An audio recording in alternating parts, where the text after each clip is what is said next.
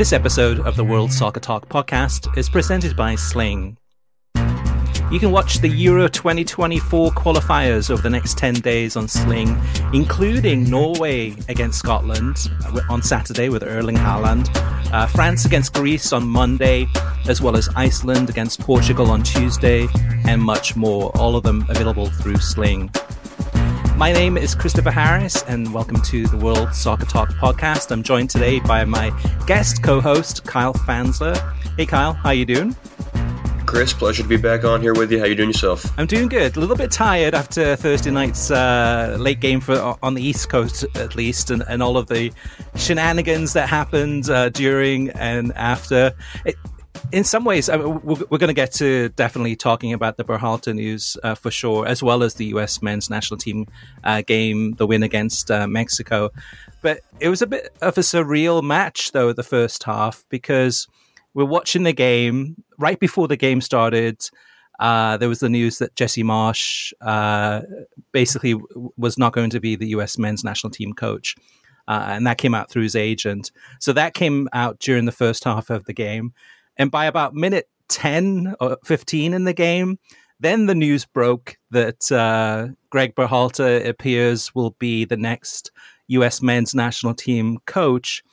And in some ways, it's strange though, because we are watching the game and and we're on social media at the same time. And it felt like it was almost that was more important than the actual game itself. Uh, how, how, did you experience it, Kartik? Uh, Kartik, Kyle. Sorry. that is okay. I think you're you're absolutely right, Chris. I mean, you you can look no farther than CBS's coverage of the like the halftime report of the game, rather than talking about Christian Pulisic's goal or any of the drama, the yellow cards, whatever you want to call it, what happened in the first half.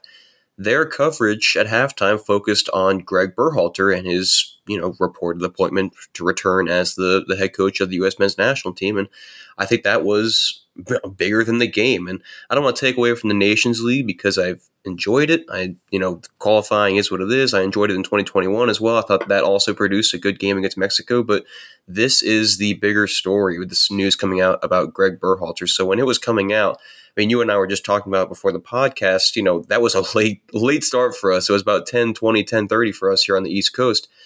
And I'm, that's, you know, that's late. But as soon as that news comes out, it's just like, ooh, gotta wake up, gotta get active for to see what the reaction is on social media because you know that Gregg Berhalter is such a polarizing figure among U.S. men's national team fans, and I think you know just looking at people's reactions are saying, "Oh, Gregg Bert Gregg Berhalter has no place being the U.S. men's national team coach." People saying, "Hey, you know, he did okay, got them out of the group at the World Cup." It was just, it was a fiasco, one that I enjoyed. Um, you know, I won't comment right now on what I think is the correct appointment for the U.S. men's national team, but just as a soccer fan, as an American, I really found it entertaining the uh, the reaction on social media and just the whole appointment of Ber- or reported appointment of Berhalter.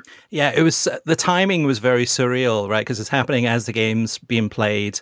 Uh, it it seemed that uh, the co-commentator and commentator, so it was what uh, uh, Drake Cordero and um, um, Mauricio Edu Moedu uh, calling mm-hmm. the game. But in the first half, as they're calling the game, it appears that they haven't been told the news or they're not checking their phones. Or you mean the producer's not really telling them something in, in their ear because they were talking about like you mean BJ Callaghan, how great a job he's doing in setting up this team, getting them ready, and what do you think about uh, the pressure on him and things like that? And I'm like, wait a second. uh, you mean outside of this game, the whole world is changing? Um, yeah, and you're right too. Like the halftime show was, uh, you mean, basically ten minutes at least talking about um, the the new appointment, and then Kate kind of mentioning like, oh, by the way, we should talk about the game, right? Um, so let's talk about the game, Kyle. Um, what's your thoughts about the game itself, and, and uh, any standout players? What was your overall feeling in terms of having watched this U.S. performance? Yeah, for my my understanding of watching that game, I had kind of two major takeaways. I think the one that was bigger for me was that Mexico just looked awful, awful all over the place. They couldn't, they couldn't. I mean, there was I saw one clip on Twitter of uh, of a player just not being able to control a pass. And I think that was kind of a microcosm of what Mexico was doing the entire time. And from then on, the events that transpired, particularly in the second half, we saw four red cards, the homophobic chants. I just thought it was just an awful, awful night for Mexico. When you talk about all the changes happened within that federation, you talk about the pressure that's on their head coach. It was just a terrible, terrible look. And I think that kind of maybe kind of extends on to CONCACAF as a whole because Mexico is, with the United States and now Canada, one of the biggest teams in the region. And then you look back to the 2022 World Cup, failed to get out of the group for the first time since, I don't know, it's got to be six or seven World Cups now. It's just, it, that was my biggest takeaway. When you're talking about standout players, I think there was one person that really stood out to me, particularly based on his lack of club form was Serginho Dest. I thought his play down the right hand side was, you know, awesome. Uh, I think he had the, the primary assist on uh, Ricardo Pepi's goal. Uh, played a big role in Pulisic's second, or that interplay with Tim Weah down the right side. I thought Serginho Dest really stood out to me. And you got to think, where was this with Milan? Because he didn't play, hasn't played with Milan since I think they said March, maybe April. Uh, I think they said he has two U.S. men's national team appearances since his last club appearance. And I think if he plays like that at club level, I, there's no reason he shouldn't be playing in Europe. Maybe not at a side like Milan, which is in the Champions League semifinals, but definitely at a squad in Europe. Maybe, you know, I don't know. He, I think he could play for Milan, honestly. Um, I thought it was unfortunate that he got a red card, and that'll be a huge, huge miss for the men's national team in uh, the final against Canada on Sunday. Uh, say what you will about how uh, valid that red card was. You could say he was defending himself. Put it, he did put his hands on the Mexican player's face, and uh, I, I, think another person that stood out for to me was obviously Christian Pulisic. Two goals. Um, he, I thought he was an emotional leader as well. You could see him talking to the Mexico players when things started to get really chippy.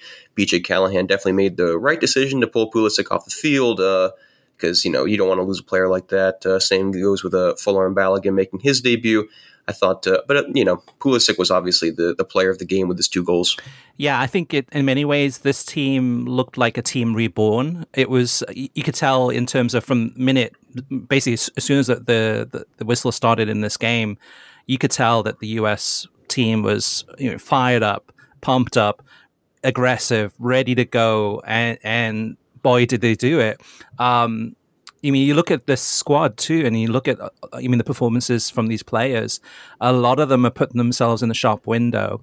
So, from a personal side of things, yes, they definitely want to go and uh, beat Mexico. I mean, of all teams, right? Beat Mexico, the closest rival, and and go ahead and, and win the uh, Concacaf Nations League. So, and they're playing at home in front of a mostly Mexican crowd. But so, but you look at the players that are looking at uh, put themselves in the shop window. Pulisic, right? He wants to go on, probably go on to play in Italy this summer. So there's a few clubs interested in him. Weston McKennie, same thing. There's been rumors about several clubs in Europe uh, that might pick him up because Juventus uh, said that they're not planning on, on keeping him. Serginho Dest, uh, Balogun, right? Um, there's probably a couple of other players too um, that are in this squad that are playing, but a lot of you know, scouts uh, you know, or you mean other teams are watching these players saying, okay, how do they perform at that level? And, and the performance is great. I, I can't fault anything in terms of the way that this US team played um, from back to front were practically flawless. I mean, I think a couple of chances. Pulisic could have scored probably one or two more goals, but uh, a great performance. But how bad is Mexico? This has got. To, I, I honestly, I cannot remember seeing a Mexican team as bad as this. I mean, I mean, not fired up at all. It seemed um, playing really poorly, creating very few chances. Matt Turner didn't have many saves to make. Um, what a, what a awful awful performance this by Mexico. uh, but but yeah, full credit to US in terms of uh, I mean emphatic win. Really, it could have been five 0 and that probably would have been a fair scoreline. Yeah, um, yeah. I'm just thinking. I'm trying to think. Did Matt Turner actually make a save that I can remember? I think the only thing he did was make a couple passes, take a couple goal kicks. There was that one that was kind of, a, I think it was like a header in the second half, and he had to dive uh, uh, near the post and, and, kind of. Oh, that's that's that's yeah, correct. That is correct. That's yeah, the best. Yeah, the best I think I think the thing was in the second half, my mind was kind of taken up by the Berhalter news. Then you get into the the four red cards, the the homophobic chants. It was that second half was that second half was a mess. But Chris, I think you're right. I mean, it was a that was a clinical performance from the U.S. A game that they, you know, I guess you could say they had to have a lot of people. Lot, like you say, a lot of people trying to you know put themselves out there. I already mentioned Pulisic and Serginho Dest. They both had they both had great games. Um, I think Chris Richards too was it his best game? No, but he was winning a lot of aerial duels, and he's you know might be on the way out at uh, Crystal Palace. You know he's a player that could be looking for more playing time in Europe. There's a lot of players like that in the U.S. men's national team, and I think these two games, well, now two games against Mexico and Canada, the two other better, better teams, in the CONCACAF region. I just think that's a, a, great opportunity for them. I would like to see, and I know this is harsh because it was his first game, I'd like to see a little more out of uh, Balogun. Um, I think that was just because I had the highest of expectations for him. I expected him to come in and score hat tricks every game. Probably not the best look for a, a new striker coming into a fairly new system, but you know, first game, you know, you're gonna you're playing in a derby against Mexico, emotions running high on both sides. That was that much was clear. So hopefully Balogun can uh, get on the score sheet. I think he would like to get on the score sheet as well against Canada, really make a, a quick impact. And like you say, um, coming back on loan or coming back from loan from Reims uh, back to Arsenal, you know, he's going to be uh, looking for either playing time with Arsenal or maybe a move to uh, somewhere else in Europe. Yeah, he seems like the type of player that uh, does well in terms of holding up the ball, laying it off for I mean, another striker or an attacking midfielder. But I think it seems like where he would be best is those breakaways, those fast breakaways, um, and and there, was, there, weren't really any opportunities in that game for those uh, other than Pulisic running down that left wing. But uh, yeah, I'm sure we'll see some more from him on on uh, on Sunday in the CONCACAF Nations League final against uh, Canada. So that should be a great game. So speaking of Berhalter, I mean, I mean, this is so, such a crazy story, right? So way back when, what was it, 2019? I think it was, was when he was hired as the U.S. men's national team head coach, appointed by his brother Jay Berhalter. Um, then he goes on and, and, and, does well, right? He wins wins the Gold Cup, wins the Concacaf uh, Nations League, beats Mexico, uh, goes through several friendlies with the US, playing other opposition, so-so results, but goes into the World Cup. Um, and at the end of the World Cup, um, US said, "Okay, we're gonna we're gonna go ahead." Any student said, "Okay, we're going to go ahead and uh, do an evaluation, and we'll make a, make a decision soon. Uh, we're going to review kind of the last couple of years and see how it went and pros and cons." But I think everyone internally knew, okay, yeah, he's going to get appointed. He's going to get uh, his contract's going to get renewed. Then it was the whole controversy with Gio right? So then it was okay. Now we have to do an investigation to look into this. Uh, meanwhile, U.S. Soccer said, okay, we're not ruling him out as a candidate. But then six months go by, all sorts of names being mentioned in terms of uh, people interested in this job.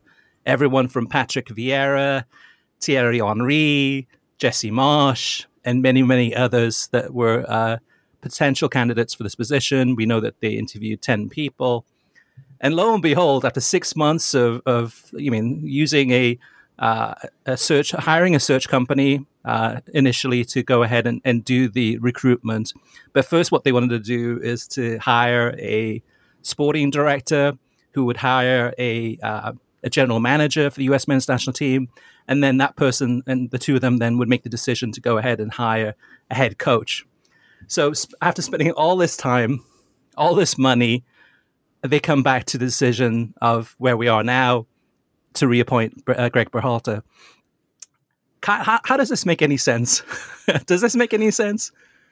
I don't think it makes any sense. Um, you can have the praises for Gregg Berhalter. I think that much is is validated. I think he has the best uh, win percentage in U.S. men's national team coaching history.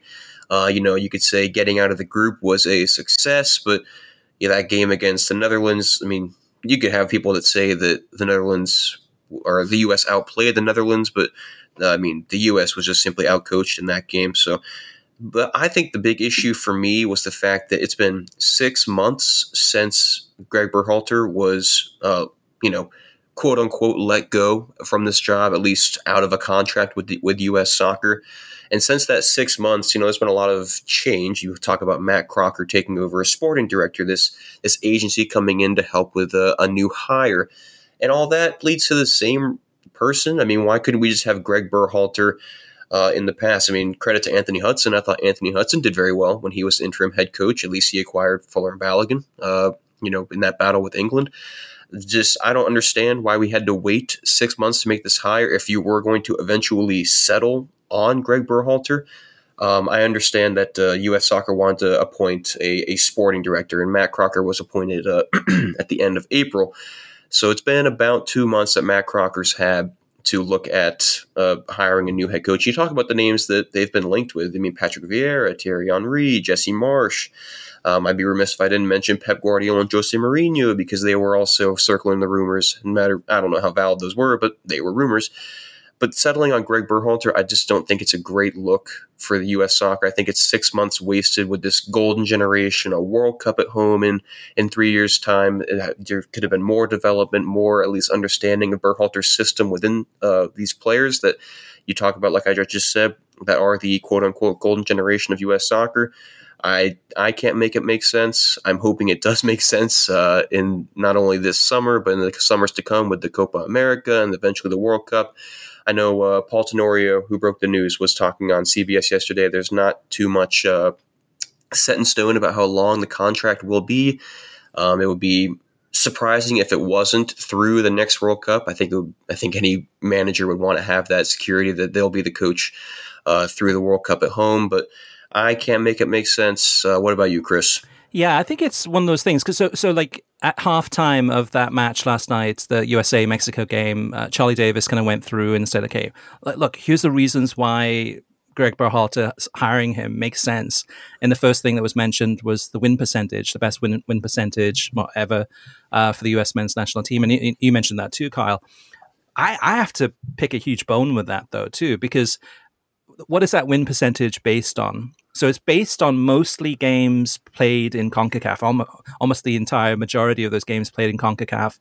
So whether it's uh, Gold Cup or whether it's World Cup qualifying, etc., we have to remember that the U.S. men's national team qualified for for the World Cup uh, on goal difference, right? I mean, it was uh, Canada came in first, Mexico came in second, uh, the U.S. and Costa Rica were tied for third and fourth but the US had a, a, better goal difference than Costa Rica, so US went through on, on uh, automatic qualification. So, you mean in terms of that record in, in the World Cup qualifying, um, there was some there were some poor results in the qualification process. Yes, they did qualify, which which is great news. Um, the the World Cup, I, I wasn't impressed by Berhalter. I think I think at the end of the uh, well, at the end of the day, this is a a young squad that is very talented. It has a lot of talent there. Uh, it's not the finished article. There is a, I, I think, a better coach could come in and do a better job working with uh, with with the squads and turning them into a, a, better, stronger team. And I think if you look at the World Cup in terms of what the US did, right? Uh, the first game, a tie against Wales, one one. Second game was a tie against England, nil nil. Third game was the 1 0 uh, win against Iran. And then, like you said uh, to Kyle, in that uh, 3 1 loss against uh, Netherlands, you mean Berhalter was outcoached um, by Louis Van Gaal in that game. So then you look at what Gregg Berhalter did in terms of just the games that he played against non CONCACAF teams um, as as a head coach. And I, I blame US soccer for this too, because the, the opponents that US soccer had weren't, I mean, Germany, Italy, uh, France, or I mean, some some major teams, I mean, from around the world, Argentina, etc. The games that um, the U.S. soccer scheduled for Berhalter were games it, against non-CONCACAF teams, were games against Wales, uh, two games against them, games against Venezuela, Chile, Ecuador, uh, all all good teams, all good national teams, but not at the level that we should be trying to play against the, the tougher opponents. So when I look at that his win percentage, I, I, have to add a huge asterisk to that and say yes, within CONCACAF, fantastic for the most part, right? Other than the World Cup qualifying, some some poor results there. But overall, I'm not impressed. I mean, can you think of one game where Gregg Berhalter was coach of this U.S. men's national team uh, in a game against a team not in CONCACAF where you were like blown away, thinking like, oh my gosh, US just outplayed that opposition. There was a tougher opposition, but we did really, really well. What a great coach he is. I, I can't think of any game. No, um, I don't think there is that game. I think the one argument that you could have was the 3 0 win over Morocco, which in hindsight you say, ooh, a 3 0 win over a, a, World Cup semifinalist. That's pretty impressive. I mean, yeah, that was a good result, but uh, I think Morocco, I think it's safe to say, overachieved at the 2022 World Cup. Certainly had some great wins, you know, Portugal, Spain, uh, that's that's a great achievement. I mean, first first African team to reach the semifinals of the of the World Cup. I mean, Morocco's not a bad team. That's not what I'm trying to say. But you talk about the other games that they did play. They played uh, Uruguay in that same international window. They drew against Uruguay, and then just before the World Cup, remember they had some really really bad displays. I think they played they played Saudi Arabia and drew. Um, I mean, Saudi Arabia, sure, they beat Argentina, but they didn't make it out of the group at the World Cup. Uh, Saudi Arabia was not good. Um, they looked really bad against Japan, and sure, Japan had a good World Cup as well, but a, a loss against Japan on a on a neutral turf, just these results against international teams, not from CONCACAF, like you mentioned. Um, I got a little stat right here. He, I think he played 17 games against non CONCACAF teams. Um, that led to six wins, seven draws, and four losses. So, you know, not terrible, terrible, but I mean, not what you want to see from a coach that you want to see take this team to the next level. And I saw that a lot of people saying that on Twitter was, you know, you got to understand the U.S.'s place in the world of soccer. And my response to that is, well, why do I have to understand that that's their place if we're trying to improve that status within the world of soccer? Like you say, Chris, we have this this really talented team, the best team the U.S. has ever seen, in my opinion we need someone that will develop that further. You know, someone that will take this team to that next level that can actually, you know, get us into the the quarterfinals, maybe the semifinals of the World Cup. And I know that's a lofty dream for some people, but I think this team, you have the people that are playing in Europe at the top level. I mean, Gio Reyna does so well, Borussia Dortmund, for example, and he's still so young. I think this team can go to the next level. It just needs that next manager. And I'm not sure Gregg Berhalter's the answer just based on his record against other top opposition from around the world. Like you already mentioned, uh, the Netherlands, they got outcoached in that game. England was a, a tough 0 0, but, you know, it is what it is. Uh, the Wales game, they when Kiefer Moore came on, I saw Taylor Twellman tweeting about it. When Kiefer Moore came on in that game, he, the U.S. just looked scared, and Gregg Berhalter looked like he had no answer to a, a tall striker that was going to be able to win aerial duels that's just one example that stands out to me because they should have won that Wales game. You have that you have that Wales when you have a little more security going into the Iran game to get out of the group. There's just not, like you say, Chris, a standout performance outside of that aforementioned uh, Morocco game, in my opinion. Yeah, and, and that one game could be an outlier, right? Uh, and that's the thing, though, too. It's like so. Gregg Berhalter is a decent coach. Uh, this team is a good team that has a lot of potential, but my issue more so is with US soccer because it seems to be that, that they went with the safest option. Uh, they went with someone they know. It was even previously uh, appointed by his brother. So it's a very, uh, a lot of nepotism within the system. Um, and they don't seem to be wanting to be aggressive, right? It took six months to make this decision they could have hired somebody uh, back in January that's more of a world class manager, somebody that, I don't know, Luis Enrique is one example. There were many coaches that were available in that kind of uh, January uh, window, so to speak, uh, that they could have hired. But instead, they went with somebody that's kind of a, you mean, yes, he's an American, which is great, but you mean, went with a very conservative, very complacent, uh, appointment, and it's something that too, too. I think it's almost like U.S. soccer is uh, comfortable just in terms of Concacaf. They just want to make sure that U.S. soccer is you know the best team in Concacaf, uh, or one of the best teams will qualify from Concacaf, and then anything beyond that is okay. Well, that's that's kind of that's that's not in. I mean, we, we can't achieve um, the bigger, better things, and that's the thing. The 2026 World Cup is the best chance for the US to probably go as far as possible in in this World Cup. Uh, who knows? Go ahead and win the whole thing with a really good coach that knows how to play the game. And that's the thing with Gregg Berhalter is that, especially in the World Cup too, he didn't have a plan B. The plan A was the same way kind of played from from the game against Wales uh, all the way through till that loss against Netherlands. Like when, yeah, Keith Moore would come on the field for Wales. Okay, so did the US change change the game at all? Or no, it was Wales that changed the game. Uh, same thing against Netherlands too, in terms of just uh, a couple of the goals that they uh, conceded in that game against Netherlands were almost it was like one in the first half, one in the second half. Both were almost almost the same exact issue which was that uh, Netherlands kept on beating US on the flanks. So I look at Gregg Berhalter and I think, okay, he's a decent coach uh, at a CONCACAF level, but what we need is a better coach. You mean somebody that's that knows how to play the game, how to coach the game, and get more out of his players. And sometimes that's tactical. Sometimes it is playing with a plan B. Uh, sometimes it's playing playing a different way to achieve the results. And and I think with the, US hiring of Gregg Berhalter or rehiring of Gregg Berhalter, to me it just shows how timid uh, and basically. I don't know. I'm trying to think of, of the best words. Kind of that they're the U.S. soccer could be reaching for something much, much bigger, um, but they seem more comfortable in just doing the same old thing. Yeah, um, I'm trying to think because you talk about the US, US, soccer not making an ambitious signing. I know one of the biggest criticisms of Gregg Berhalter in his time coaching was his improper use of substitutions, is how I'll put it. I mean, he waits until there's just a handful of minutes left to make changes. If everything's going well, he'll make very conservative changes.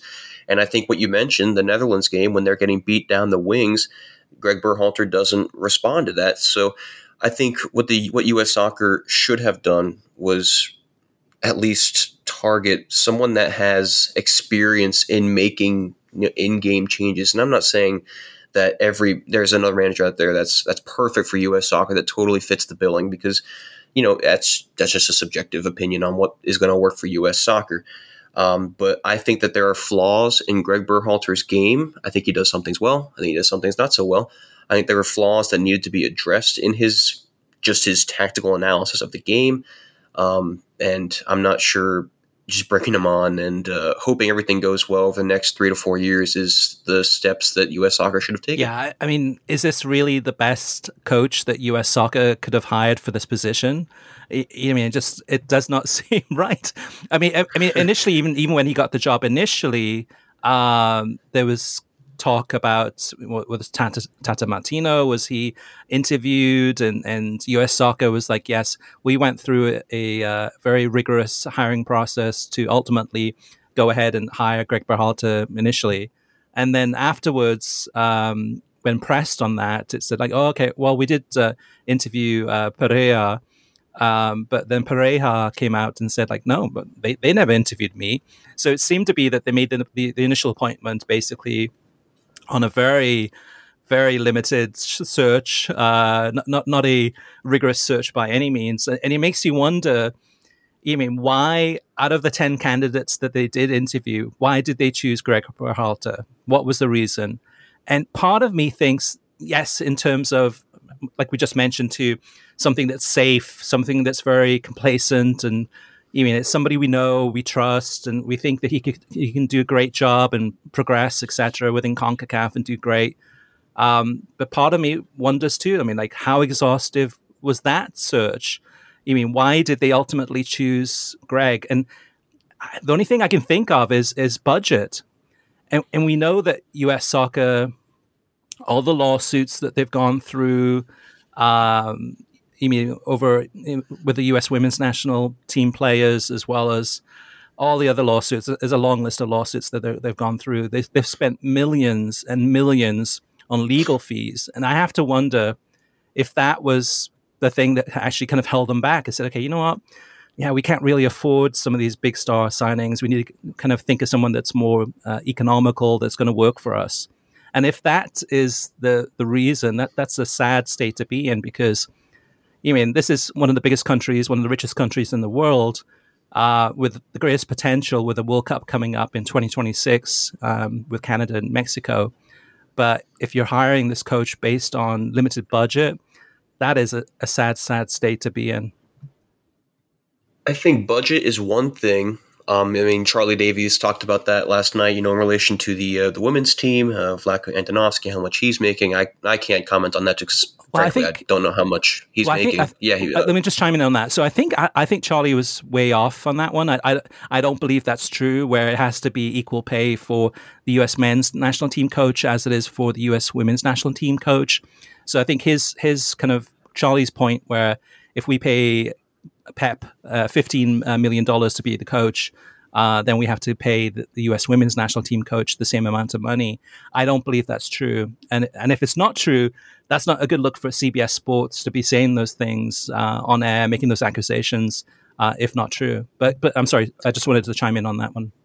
No, for sure. Yeah, that's why I didn't want to comment on it because I don't I'm not sure if all that was 100% true, valid. Again, I don't understand the contracts behind U.S. soccer.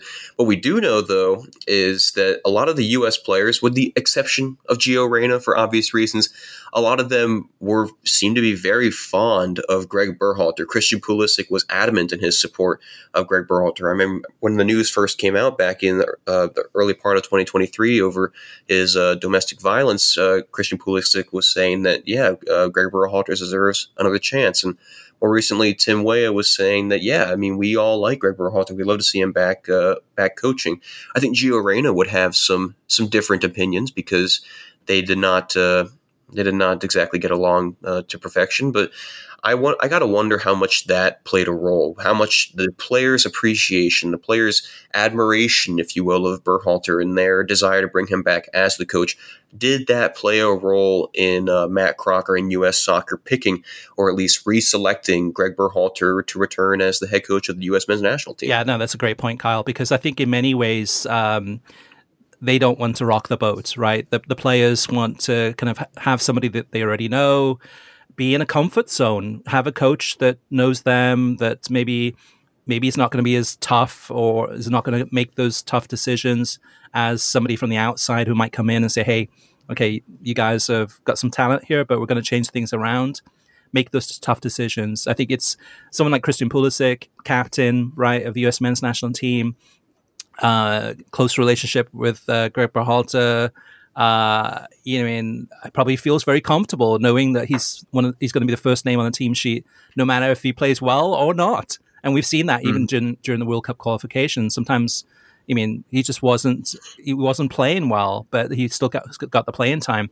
A, a quote that came out um, after the U.S. men's national team game against Mexico uh, from Christian Pulisic. And this is what he said after the game about uh, Gregg Berhalter and his uh, reappointment. He says, if you can see, today is a testament of the work that Gregg's put into this team.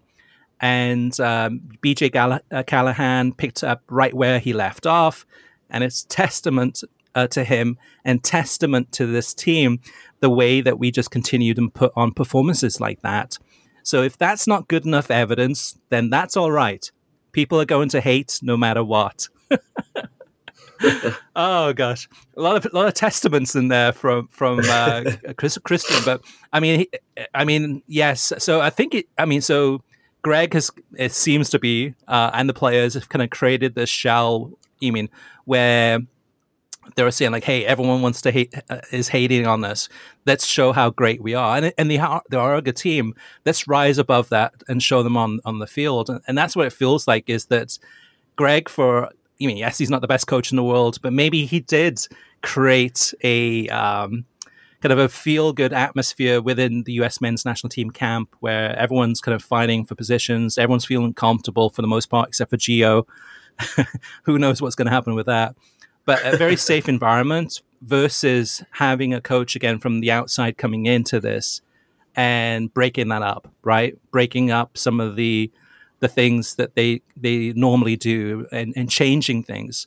Maybe that's what it is. Maybe it's a fear of change. And Christian feeling very comfortable with Berhalter and you know putting on great performances like he did against Mexico, but really feeling comfortable playing within within Concacaf. And when you're playing outside of CONCACAF against teams not in CONCACAF, um, maybe that that's that's the point where I mean questions are asked about his playing level. Can he can he do what he does for the US men's national team with Chelsea or with other teams in Europe? And for the most part, that's that's that's that's more the reality, right? Is you play home games, you play away games. Sometimes you play against tougher teams. Not every single game is going to be an easy home game, and that's that's my big biggest concern. Maybe just to end on this in terms of uh, Berhalter, is all of the praise that's given to him for his ex- excellent win percentage. Most of those games were at home, right? Gold Cup games at home, at home.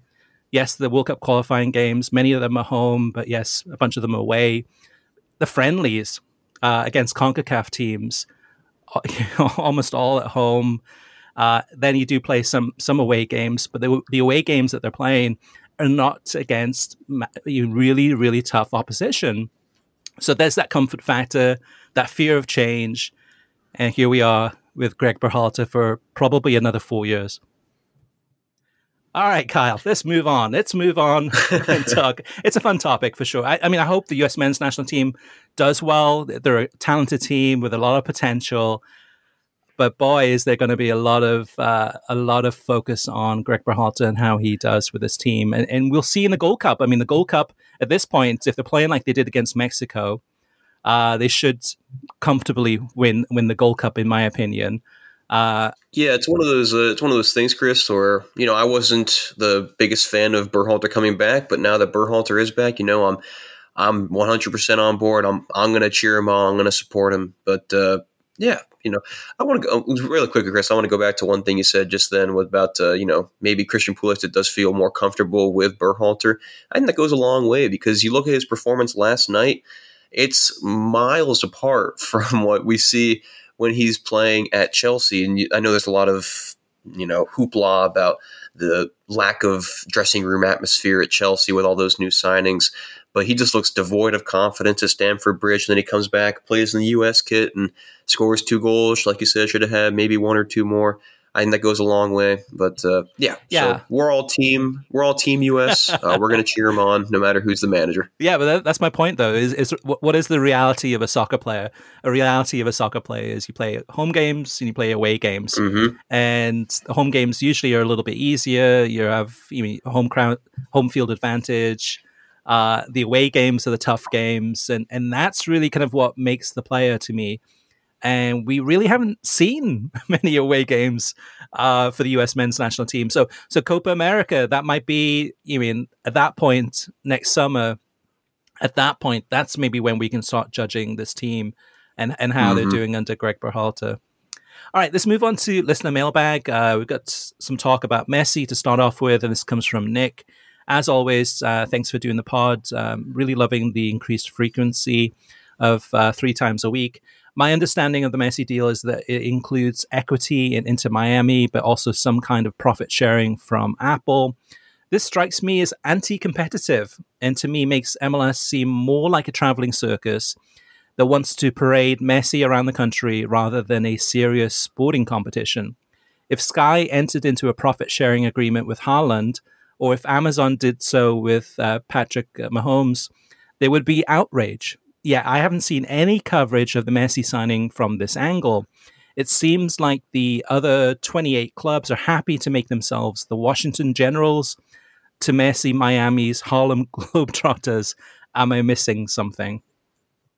So, uh, so yeah, Nick. So we know that uh, in terms of the Apple uh, profit sharing uh, is for international audience and I think that that's that's important too, right? Because if it's if it was uh, globally, including the U.S., uh, then that might be a, a, major issue. But at this point in time, I wouldn't be surprised in in terms of MLS season pass if the number of international signups uh, up to, up until this point has been extremely low.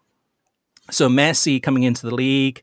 Um, I could see that if I'm a, a, an owner of a team in Seattle or LA or Washington or wherever that uh, seeing a uh, increase in profits because of Messi growing the international audience, I'm okay with that. I, I don't think that's uh, an issue. But the traveling circus part of it, um, it's going to be a traveling circus. Um, so that's the most one of the most things I'm most interested in is to see what the reaction is from the other teams and the other owners and the other players uh, when the circus does happen. All right, and then we've got uh, a bunch of feedback. Actually, we got some really great feedback on the Serie A um, content we talked about last week. And uh, first up is Chris. Hi guys, when it comes to Kartik's idea that CBS would put a few Serie A games on over-the-air CBS next season, I think it is excellent and long overdue. CBS to try to do this at a time when there are no NFL, college football, or basketball games or PGA Tour events. The three-week period between the Super Bowl and March Madness next year would be a good period to try this, as CBS is only showing college basketball doubleheaders and the PGA start and the PGA Tour starts their season with NBC. Should CBS find this successful and they renew their deal with Serie A beyond next season, there should be no reason why there can't be a few Serie A games on over-the-air CBS next first first season. I also want to give some credit to the to the duo of Nate Bukaty and and Tony Meola for doing an excellent job so far in Fox's MLS broadcast this season. I find Meola's analysis insightful, especially when it comes to the mindset of players. All right, Carl, I'm going to put you on the spot here. So imagine this summer, which is very likely, right? Is Christian Pulisic moves to AC Milan, and then we've got uh, probably there's quite a few other players that could potentially move to Serie A. I mean, it could be uh, Balogun could move to one of the top clubs in Italy.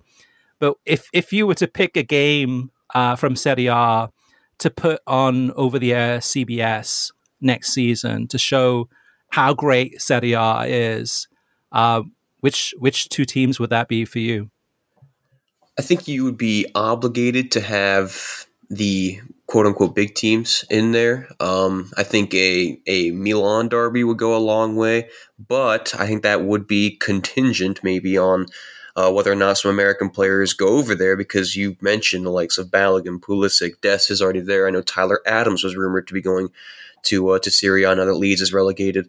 So if I had to pick two teams to put on there, though, I think I would go with this is again knowing that Weston McKennie doesn't play there anymore. I think I would still pick Juventus, and I would probably pair that up against Inter Milan just because uh, last season's Champions League finalist, uh, Scudetto winners, uh, two seasons ago now, if my math is right. Um, and we could see some American players there. Again, nothing guaranteed yet, but uh, I think those two teams would be the biggest draw, at least in my eyes, as someone who admittedly does not watch too much Serie A. I do watch, I mean, as much as I can, but it takes a backseat to other leagues and Barcelona, of course.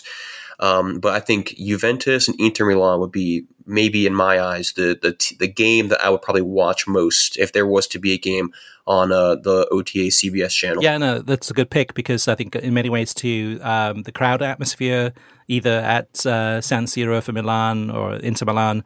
Uh, as well as uh, Juventus's stadium would be would be fantastic. So that would be a great way to showcase two of those games and showcase Serie A on uh, over the air CBS. So yeah, CBS, make it happen. Uh, next up is Buckles. Buckles says um, Serie A on CBS streaming wise is maybe better, uh, but linear TV wise, CBS is worse. Sometimes they don't even show a game, and no games on big CBS. ESPN would occasionally throw one on ABC. Shoulder programming got uh, uh, got the edge. Uh, got to give the edge to CBS, ob- obviously, but CBS Sports Network is being used as a tool to get people to watch the games. But I hear whatever say. Um, I hear whatever saying ESPN wasn't great either. JP says um, ESPN usually put the 6:30 a.m. Uh, Eastern Time Sunday game on TV. Hardly ever the prime time uh, 2:45 uh, Sunday game or anything from the 9 a.m. window. CBS and Paramount Plus are doing a infinitely better job with Serie A than ESPN did.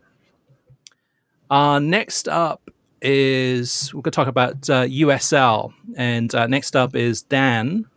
Let me pull that up here. So Dan says on the most recent podcast, you had some discussion of USL. I live in Birmingham, Alabama, and love our team. Uh, we go to games in person and watch uh, games on ESPN Plus for the Legion. I'll also watch some so- some League One uh, from the USL and other USL Championship games on ESPN Plus. That's my primary focus for US soccer, and don't have uh, MLS season pass. And we follow some EPL games and clubs. My opinion is that USL can make uh, hay along the lines of what you discussed. Their opportunity is to solidify as a league developing talent. Young players that join USL Championship will objectively face higher quality play than in Next Pro from MLS. It's an advantage and the biggest threat in the uh, predatory or uh, predation you mentioned, having independent clubs join MLS Next Pro. The other thing is that I think that MLS will start to leave behind strong markets such as Louisville, San Antonio, Sacramento, etc., that will help USL maintain a high level quality. Finally, I was surprised in the comments regarding the US, USL games on ESPN2 the games have been advertised during halftime on every ESPN Plus broadcast I've seen since the start of the USL season. Clearly, they they need to do a better job of getting the message out beyond that. Yeah, and Dan, that's a good point too, because like you know, I mean, if you're watching USL games already on ESPN Plus, um, and then you're seeing the ads at halftime saying, "Hey, big game coming up next week on ESPN two," well, that that's the audience that already is going to be watching those games anyway. So, I mean, ESPN, as as you mentioned, Dan, needs to do a better job of, of getting out of that out of that USL bubble to let people know that some of these USL games are going to be on ESPN two. Some big games. Um, if the USL bubble, if we just rely on that alone, that's not enough to expand that audience. Last but not least, uh, NPOB1 says, I think the time for the USL to announce a promotion and relegation system by 2025 is now. Their championship division with 22 teams is plenty to drop two to four teams and build up USL League One, currently at 12 teams. Imagine the investment from USA owners to increase the quality for lower division soccer TV rights. Any thoughts, uh, Kyle, on, on USL and kind of their place in the US soccer system? Um, I'm looking at what Dan said. I want to ask you a question, Chris, because he said that USL should focus on uh, becoming a league developing talent, which, you know, in some ways it already is. You know, it is the unofficial second, third, fourth tier of the U.S. soccer pyramid, despite there not actually being a pyramid to rise up. And I guess you're comparing the two. The championship would be in England would be the equivalent to the USL championship to the other Premier League. Do you think USL can be successful as a league developing talent when it comes to turning a profit? Because if these are players that are, you know, developing and they're developing with USL championship clubs, eventually moving to Major League Soccer or across Europe, which we saw for the uh, a record fee just this uh, couple weeks ago with uh, with Josh Wynder, I believe, uh, from Louisville. Can that be successful for USL to continue being a, a profitable entity in the soccer scene in the US? I think so, uh, really, because I think it's one of those things. Like, so we just found out this week that um, in England they've changed the rules there where previously it was, I mean, in order to play uh, as, I mean, whether it's the Premier League or League One, League Two, Championship, etc., uh, you had to get a work permit to go ahead, and, and it's a process. There's a lot of players that would love to play in, in England, but due to the work permit rules, um, wouldn't be able to. And, and, there's different requirements. Sometimes it's um, in terms of uh, playing for national teams, etc. So now the FA in England has gone ahead and said, okay, I believe it's four. Uh, each team, if they want to, can go ahead and sign four players um, uh, that are outside of those work permit rules. So you don't have to actually abide by those work permit rules for four foreign players. So this one, I think, is is a huge opportunity. Um, just that alone. I mean, it, it, there's a, a, whole other world outside outside there, other than just England. But if you look at England, I think you could look at some of the teams in the Championship uh, or League One that could look to to USL to say, hey, you know what, we're looking for some good talent, uh, some young talent, and most importantly, not just the, the, the good talent, but at a low price. You mean so in terms of then get a good deal on some really talented players and then bring them over to to Europe and then and then grow them from there. so yeah, no, I think uh, um, same thing for Major League Soccer too. There's, there's probably a lot of talent that is uh, undervalued that could go now to to England and other countries. USL specifically, yeah, I, and I think that could be that could be something that they could actually build upon and say, you know, and yes, uh, yes, expansion is one thing, but we can go ahead and actually become a feeder league for a lot of the teams in Europe. And Carter can talk uh, at this much better than I can, but in terms of uh, USL and um, transfers going to Europe in terms of the solidarity payments uh, to the clubs that these players have come from uh, before they went to USL. That's a much better system, and, and the money's pa- passed through the system too. So at the end of the day, too, it's actually better for US soccer as a whole. Um, so yeah, no, I think it's a huge opportunity for USL, and, and I think yeah, that's a great point, Kyle. Is they could really maximize that. All right, listeners, we want you to have your say. Uh, we want you to go ahead and d- definitely let us know what opinions you have, what feedback. Uh, what do you think about Gregg Berhalter getting uh, signed? Uh, it's very likely on Monday. Uh, it'll be Kyle and Kartik on the podcast. I'm not available Monday. So the two of them, I'm sure, will be talking about the US men's national team. It'll be great to get uh, Kartik's opinion too, which is going to be very different, I'm sure, than ours, Kyle, because uh, he, he, definitely, when it comes to the U.S. men's national team, he gets really upset about a lot of different things, and we'll have a diff- different opinion. Um, but it'd be great, great, to get his opinion too, as well as yours, uh, the listeners. Uh, as well as anything else that you'd like to talk to us about. So there's a few different ways you can get in touch with us. Uh, first of all is the website, worldsoccertalk.com. Click on the uh, pod in the uh, navigation bar and then leave your comments in the comments section. Then there's also email. Uh, you've got uh, web at worldsoccertalk.com. You have voicemail 561 247 4625. Uh, Twitter at um, World Soccer Talk. And then Facebook.com slash World Soccer Talk. And then last but not least, uh, YouTube. Uh, in the comments there, youtube.com slash World Soccer Talk. Kyle, uh, where can listeners uh, find you on, on, Twitter? So, uh, and also, where, what are some of the uh, any, any, articles from this week that stand out in your mind as something you've written or, or, or about to write that, that you think that might be a good fit for uh, some of our listeners to, to go ahead and read?